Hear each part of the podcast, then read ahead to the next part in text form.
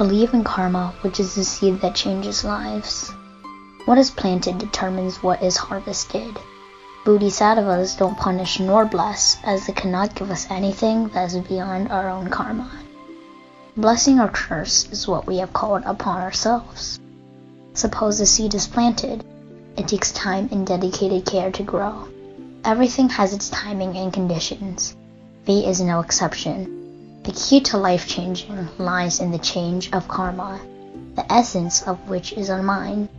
Therefore, we ought to change our habits, our understanding, and our mind, making every thought a seed of kindness.